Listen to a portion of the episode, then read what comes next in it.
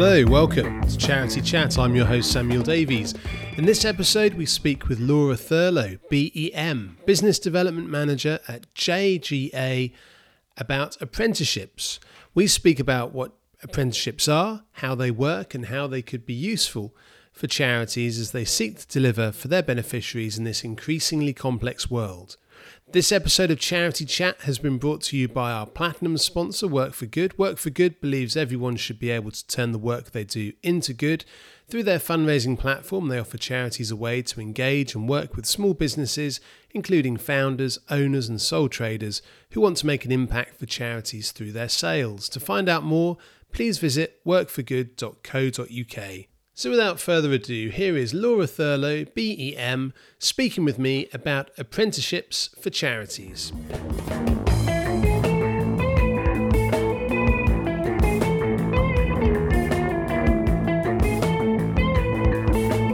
I'm delighted to be joined by Laura Thurlow, BEM, Business Development Manager at JGA. Laura, welcome to Charity Chats. Thank you for having me. My pleasure. So I guess we could start as we tend to start all of our shows now by uh, talking a little bit about you. So what is your background? What's led you to the work you're now doing at JGA? Yeah, so um, I've always worked in charities. Um, since I left university, I sort of decided I wanted to do something that I believed was making a difference. I think my parents sort of instilled those values in me. They were both working in um, in charities at the time. Oh. Um, so yeah, I've always had the pleasure of working in charities. Initially, I started out um, a disability charity based in Suffolk, which is uh, where I'm from. Um, and then when my husband and I moved to Surrey in 2008, I joined a charity called the Community Foundation for Surrey, which is a grant making um, organisation. So I had the great pleasure of uh, being involved in, in making grants to a whole range of different charities and community groups county um, and was there for, for many years. Um, and so now um, I'm using that sort of knowledge and connections with with charities and understanding, I guess, of the charity world um, in my role at JGA, mm-hmm. uh, which is uh, an independent training provider. Um, providing, I mean, what I tend to work on is is apprenticeship training programs, and um, really I get the pleasure of talking to lots and lots of charities um, and making them aware of all the opportunities that apprenticeships offer. And had you got experience yourself of apprenticeships. Is that how you kind of got into JGA, or or was it more the kind of charity facing part of your previous role that kind of um, led you to, into this? Yeah, much more the, the charity facing. Um, if I'm really completely honest, um, having been a manager of a charity um, and had staff that, um, you know, obviously had learning and development needs, and also when we were thinking about recruiting, if I'm really honest, apprenticeships was not something that was on my radar at all. Um, so I've been on a grand kind of learning curve um, and it is it's genuine that I understand why charities you know very busy doing what they do and maybe particularly the sort of smaller and medium charities um, don't have the time to look into this as an opportunity. So uh, it's with great pleasure that I can kind of illuminate them a little bit. I mean some of the bigger charities um, that are paying what's called the apprenticeship levy they tend to be more savvy about it and and be aware of, of what's going on. But um, yeah busy charity staff tend to um, have their heads down doing what's important for them and not be aware. So, what is an apprenticeship and what opportunities do apprenticeships offer to charities? Yeah, so an apprenticeship is is a formal, structured program of learning, uh, of training uh, for professional development. Um, it's usually delivered over a period of around sort of 12 to 18 months. Some of them are slightly longer. Um, and at the end, you have what's called an end point assessment. Um, and then you have obviously a, a qualification uh, coming out of the end of that program. And it's very much designed around a particular job role. Um, so it's designed to give um, the individual the knowledge, the skills, and the behaviours that they need to be really great and competent in a specific job role. Mm. Um, and it can be used um, to develop and invest in existing staff members within an organisation or to sort of upskill them and, and develop them on. Um, and it can also be used, um, you can use an apprenticeship if you're recruiting staff and you're looking to sort of develop them when they're brand new in your organisation as well. Um, and they are one of the things that's sort of not so widely known, and we tend to sort of put them in a bit of a box and think of them as, you know, maybe the construction industry or, mm. or other industries where, you know, they've been going really successfully for a long time. Um, people tend not to know that there are now nearly 800 different apprenticeships that are available. So there's a really oh, wow. wide range uh, of specialisms, and it's not just for certain sectors or, or certain industries. Um, and they're also available in a range of levels. So actually, they go all the way up to master's degree level equivalent. So that sort of development opportunity and upskilling is completely available. As much as you know, apprenticeships can still be really successful at that entry level role. They go all the way up to level seven. And for for small charities, uh, potentially that maybe don't have a lot of staff to, to start off with are apprenticeships kind of a way that they can i mean are they funded? Is that is that for the organization to fund or is there funding out there? Is it kind of a viable alternative to raising the funds for um, new staff for example yeah, I mean, they are, the training is government funded. Um, so charities will still be responsible for paying the salary of their apprentice. Right. Okay. Um, so they will need to find that within their budget, except, of course, if they're putting an existing staff member onto an apprenticeship training program, then it is basically free training because they're already paying the Brilliant. salary um, and the government is going to fund the training. Um, so yeah, the government will fund at least 95% uh, of the costs of the training. It depends on the size of your organisation um, and also slightly on the age of the apprentice mm. at the time that you place them onto the programme, but at least 95% of it will be funded. So our fundraiser programme, for example, uh, the total costs of that programme, are, which is an 18-month training programme, is uh, £8,000 and the government will at least fund 7,600 of that. So um, even if you've got to find the 5%, then in terms of your training budget, that's just 400 pounds that you've got to got to find uh, to place someone onto that training, which is really affordable and, and it's a great incentive that the government provides.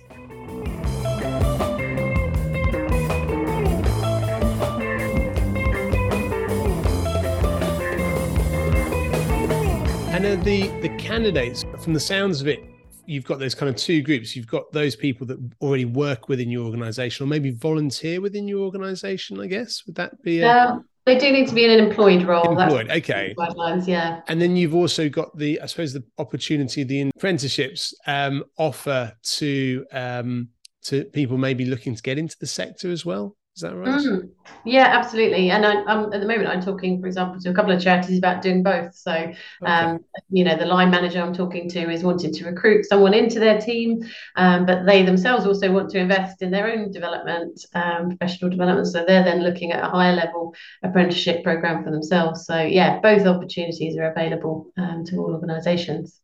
Fantastic. And I guess we're at a time we've talked about this on the podcast before, fairly recently, where um, we want kind of a in a lot of cases we need a more diverse um, kind of workforce within the charity sector. Uh, is there anything to suggest that apprenticeships can help to bring in a more diverse workforce? Absolutely, yeah. There's a lot to, to show that. Um, the JGA group um, that, that I work for, we've actually been recognised in terms of the, the diversity. Um, so we last year, 2021, we were awarded the Queen's Award for Enterprise, which was um, specifically around creating those supportive environments for very diverse learners um, to progress and, and succeed. Um, and we do have a, a really diverse mix of, of candidates on our programmes. And I think for charities charities, particularly um, looking to recruit and, and add into their existing staff team and uh, where they're really keen and passionate about diversity, it just opens the role up to another audience. Um, so people who are looking for an apprenticeship, you can advertise the role on the government's Find an Apprenticeship website.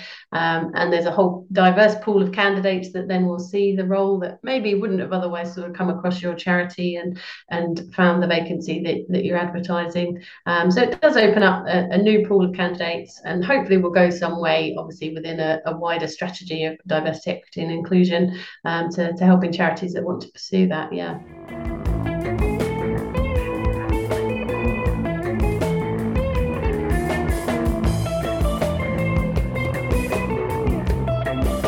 how can charities approach providing apprenticeships themselves and what do they need to consider to make it a win-win for them and their apprentices yeah, so because it's government funded very generously, uh, there are some requirements that charities need to think about um, making sure that they meet. Um, as we've already mentioned, um, apprentices need to be a paid employee, um, whether that's new or existing. They can't be a volunteer, unfortunately. Um, they need to have a contract of employment that will last for at least the duration of the apprenticeship programme. So if you're placing them onto an 18 month programme, they can be on a fixed term contract, but it needs to cover obviously the, the duration of that, that commitment. Um, they need to be working in most cases at least 30 hours a week. But one of the unique things that we offer on our fundraiser apprenticeship is a part time option. So as long as uh, they're working at a minimum of 20 hours a week, it means that the apprenticeship takes slightly longer, um, but we can place them onto that program.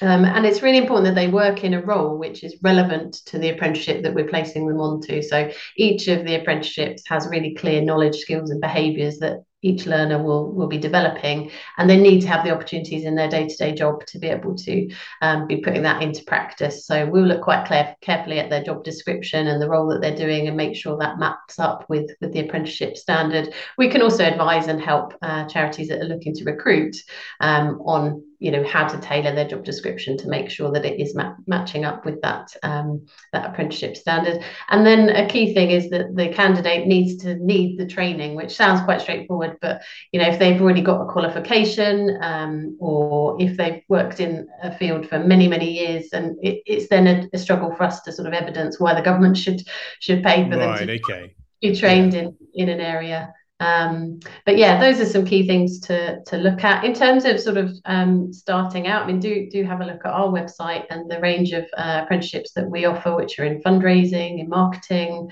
uh, digital as well. Uh, we also have a policy officer um, and an admin and some data um, apprenticeships. So um, there's a range that we offer, but also um, I would say, you know, look at the Institute for Apprenticeships and Technical Education, IFATE, um, and that lists all of the 790 something apprenticeships. So if you're looking to either upskill someone in an existing role or bring someone new into the team, you can just do a quick search of the job. I mean, just literally put the job uh, title in, and it will come up with suggested apprenticeships that might match with what you're looking for. So that's a really great place to start as well.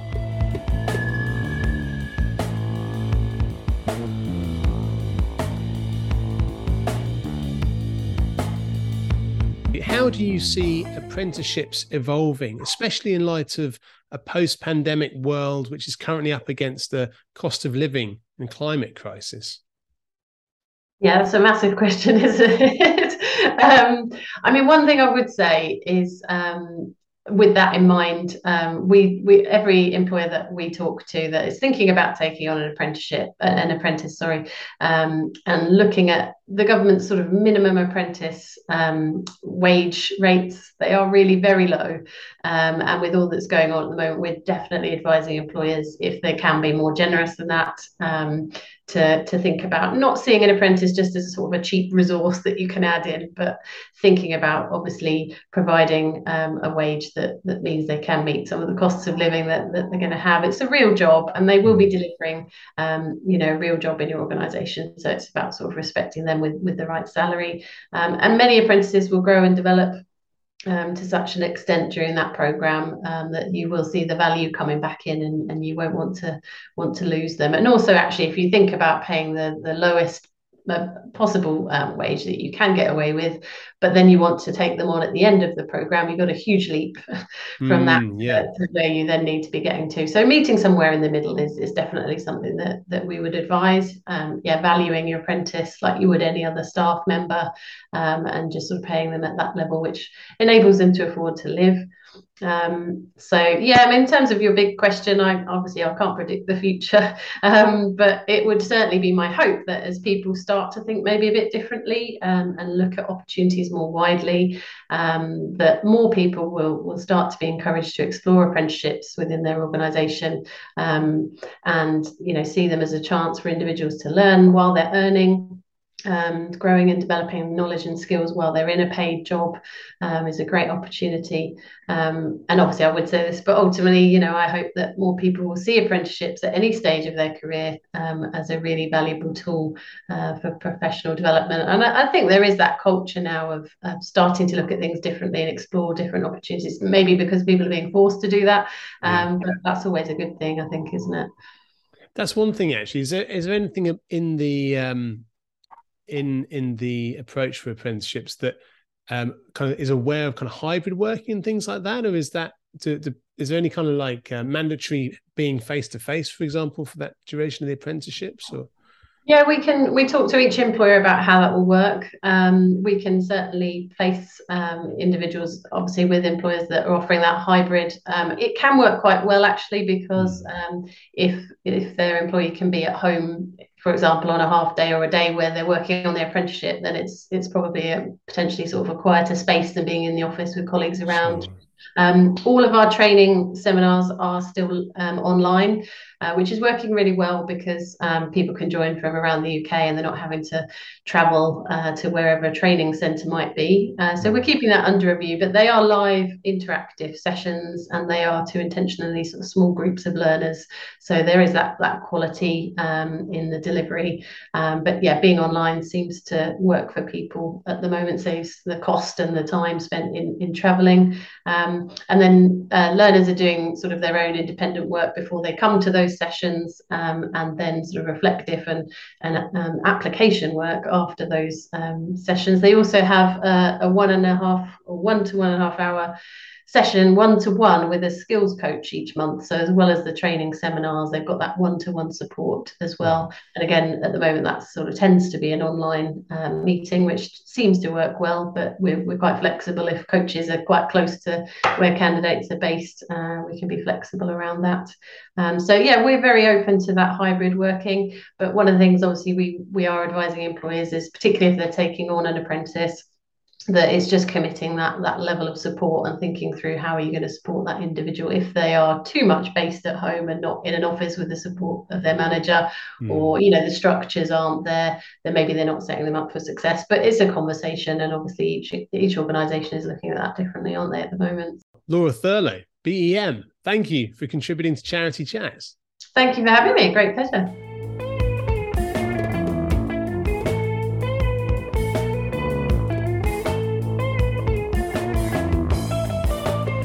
Big thank you there to Laura Thurlow, BEM, for sharing her insights and expertise with us here on Charity Chats. Laura talked about the apprenticeships being designed to give the individual the knowledge, skills, and behaviours that they need in a specific job role, but that can also be used to upskill existing staff too. While organisations do need to find the funds to pay the apprentices, the training is largely funded by the government, and this could be a good way of helping to diversify an organisation while helping them to train up professionals across different disciplines to help move their organisation on. Apprentices need to be employed for the duration of the training programme and must be paid by the employer, i.e., the charity, and it's really important that the employee is working in a role that is aligned to the apprenticeship that they are embarking on. In these particularly difficult times, the opportunity of developing a charity's resource needs with heavily subsidised government training, while also potentially diversifying the organisation, is an opportunity worth exploring for many charities. So, thank you, dear listener, for getting this far with us. We hope you enjoyed this episode and continue to enjoy the podcast. We'd love to hear either way. It's just left for me to thank our corporate sponsors. This episode of Charity Chat has been brought to you by our platinum sponsor, Work for Good. Work for Good believes everyone should be able to turn the work they do into good. Through their fundraising platform, they offer charities a way to engage and work with small businesses, including founders, owners, and sole traders who want to make an impact for charities through their sales. To find out more, please visit workforgood.co.uk. Also, like to thank Giant Squid Audio Lab for sponsoring our podcast kit. Magda Axmit for our beautiful website. Check it out at charitychat.org.uk. And Forest of Fools for playing throughout the show and for playing us out right now. That's it from me. Keep on doing what you can. Speak to you soon. Cheerio. Bye bye.